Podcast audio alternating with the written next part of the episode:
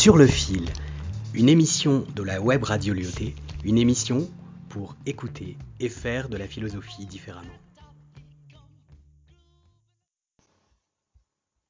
Au cours de ce trimestre, nous avons étudié le rapport entre l'homme et l'animal et les différentes manières de considérer les animaux, s'ils ne sont que des bêtes sauvages, sans âme, ou plutôt des êtres vivants, intelligents qui peuvent ressentir et qui sont, au contraire, dotés d'une âme.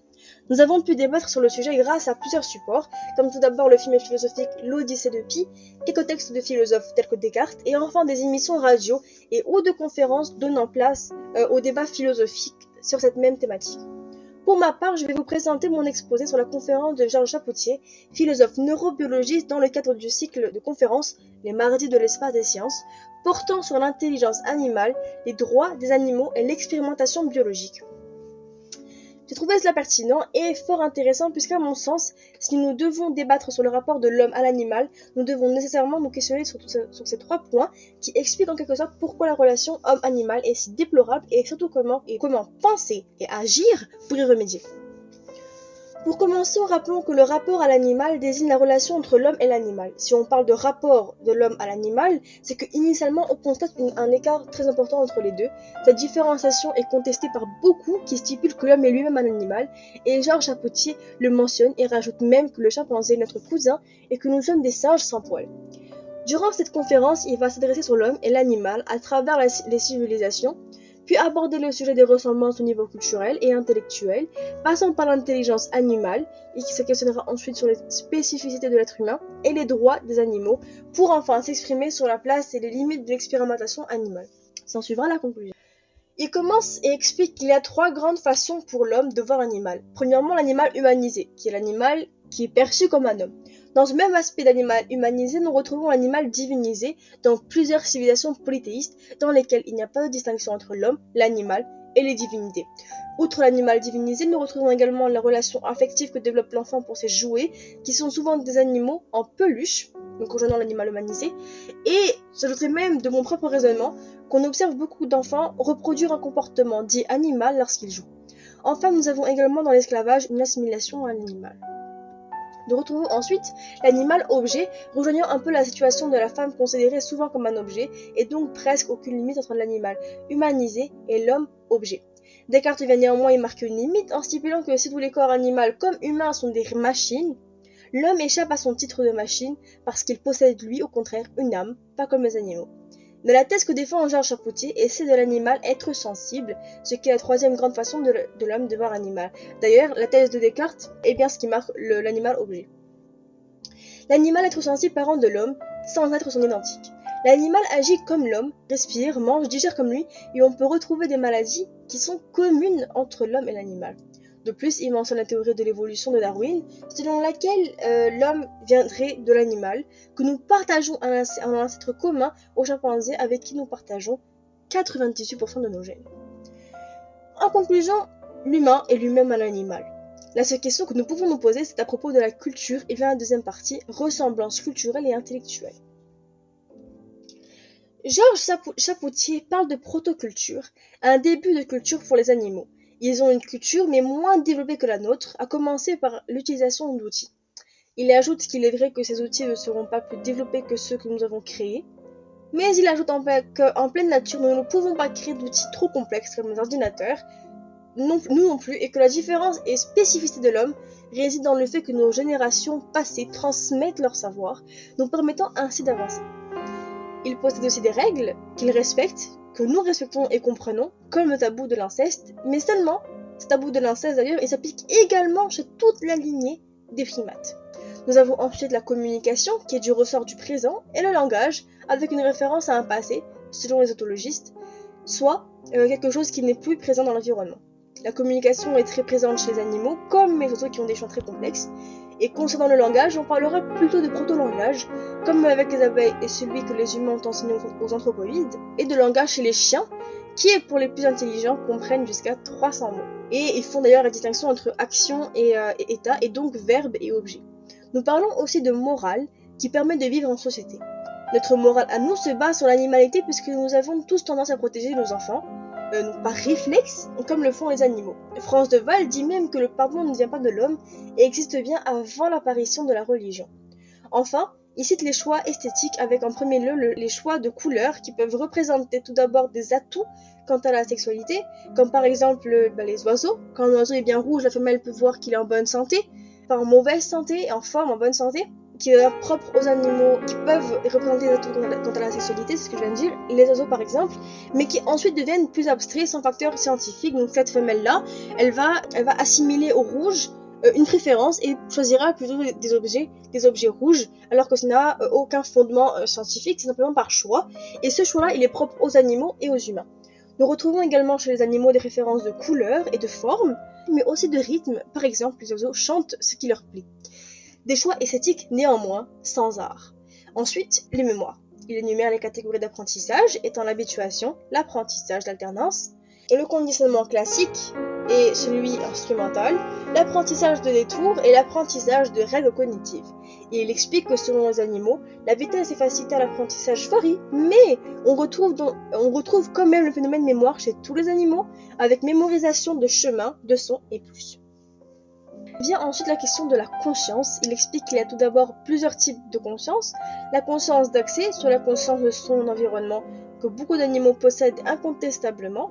La conscience phénoménale sur la conscience de la conscience, euh, souvent dite absente chez les animaux, c'est-à-dire avoir conscience que l'on a conscience, qu'on possède une conscience, donc on ne retrouve pas chez les animaux, mais on en retrouve une ébauche plutôt, une ébauche chez certains, pas tous, certains animaux. Toutes ces similitudes entre l'homme et l'animal prouvent l'existence d'une même construction, construction dite en mosaïque reposant sur deux grands principes. La première, la juxtaposition d'entités identiques, c'est-à-dire que dans un lot B, euh, avec plusieurs formes identiques que l'on va modifier, mais initialement c'est la juxtaposition de, euh, plusieurs formes identiques, et euh, en les modifiant et en les réunissant, pour que chaque, entité modifiée puisse fonctionner avec l'autre, on parlera d'intégration, et chacune d'entre elles aura une fonction particulière, créant donc une construction en mosaïque où le temps laisse une autonomie à ses parties. Valable pour les gènes, l'anatomie, mais même la pensée. En conclusion, la science semble de plus en plus creuser le fossé qui s'est créé entre l'homme et l'animal. Enfin, il liste les spécificités de l'être humain, l'explosion du culturel, les super outils, euh, les outils faits par d'autres outils, tels que les ordinateurs, l'artefactualisation du vivant, sélection, manipulation génétique, les langages, les morales discursives et le triomphe de la rationalité Homo sapiens. Une rationalité très développée, d'ailleurs, nous nous sommes autoproclamés Homo sapiens. Aussi avons-nous, rajoute-t-il, des capacités d'imaginaire de possible, de virtuel, de rêve sur le monde, d'imaginaire social ou grâce au sommeil paradoxal qui nous fait rêver, même si on le retrouve aussi chez les animaux, ou encore l'imaginaire qui triomphe dans l'art et que l'on ne retrouve pas justement chez les animaux. Une chose également propre à l'homme est la néoténie, c'est une persistance des formes larvaires chez l'animal adulte.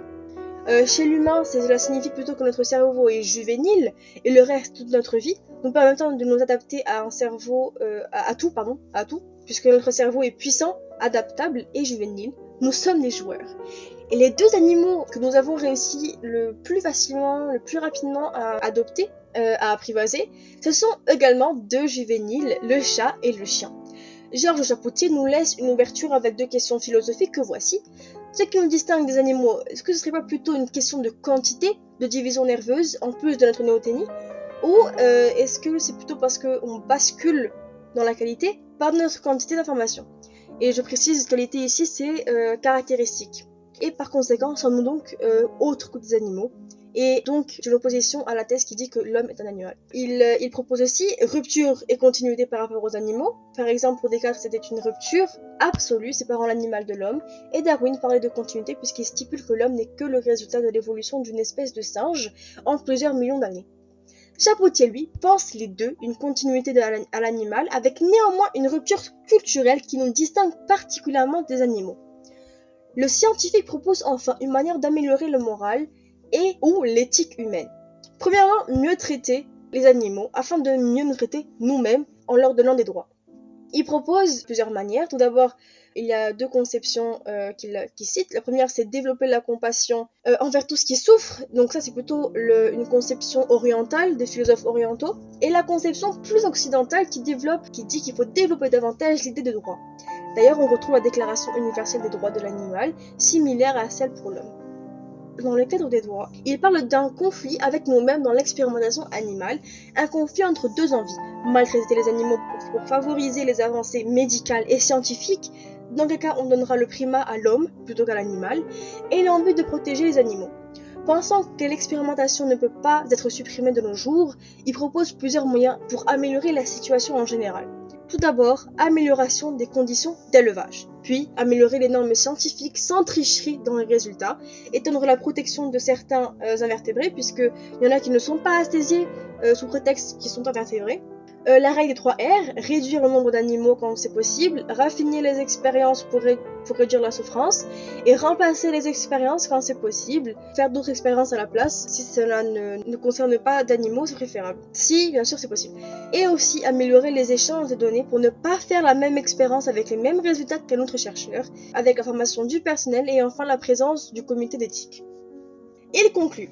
Premièrement, euh, il faut réussir à combiner les bénéfices de l'homme, comme dans la médecine, et la protection des animaux. C'est-à-dire que la médecine est très importante pour nous, elle est nécessaire, elle est indispensable. Seulement pour l'avancer, il nous faut l'expérimentation animale. Il faut donc réussir à combiner ce bénéfice-là et la protection des animaux.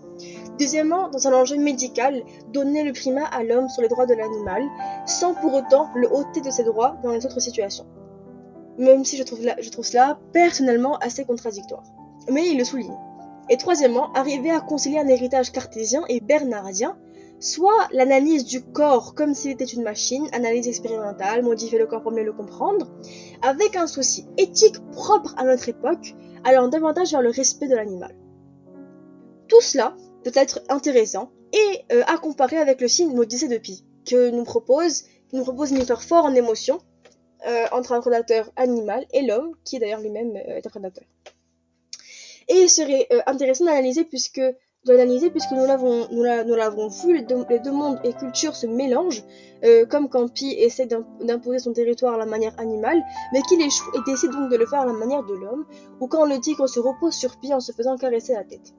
Les deux personnages se sont compris, le tigre semble comprendre le langage de Pi et Pi le moyen de communication du tigre. Il y a donc une possibilité d'entendre entre l'homme et l'animal. En conclusion, nous pouvons dire que nous avons une comparaison marquante et pertinente entre la science et la philosophie qui se joignent finalement. Les philosophes expliquent par la science que l'animal, bien que moins, moins intelligent, n'est pas inférieur à l'homme, et qui partage beaucoup de qualités dans le sens caractéristique, social, biologique, génétique et même un peu culturel avec l'homme. Mais la question de l'expérimentation animale reste néanmoins encore un problème sans réponse puisque nous ne pouvons pas faire d'avancées médicales indispensables à notre survie sans les expérimentations animales euh, qui se sont pourtant contradictoires à notre envie de bienveillance envers les animaux. Merci.